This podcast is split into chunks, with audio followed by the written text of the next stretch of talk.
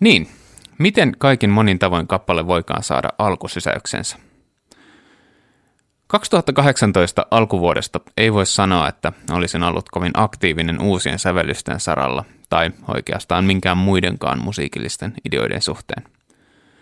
Tietääkseni en ole ainoa luovan työntekijä, joka saattaa saamattomuuteen turhautumisensa joskus tuoda kotioloihin ja joskus ehkä aika näyttävästikin.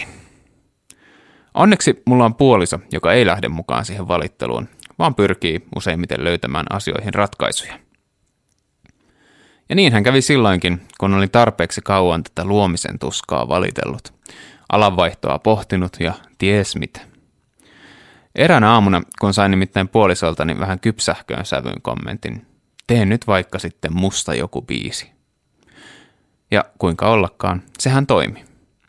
Parin tunnin päästä lähettelinkin jo hänen lempinimensä mukaan nimetyn Elvi-nimisen biisin ensimmäisen demon kuultavaksi. Tässä tilanteessa kannatti siis todellakin valittaa.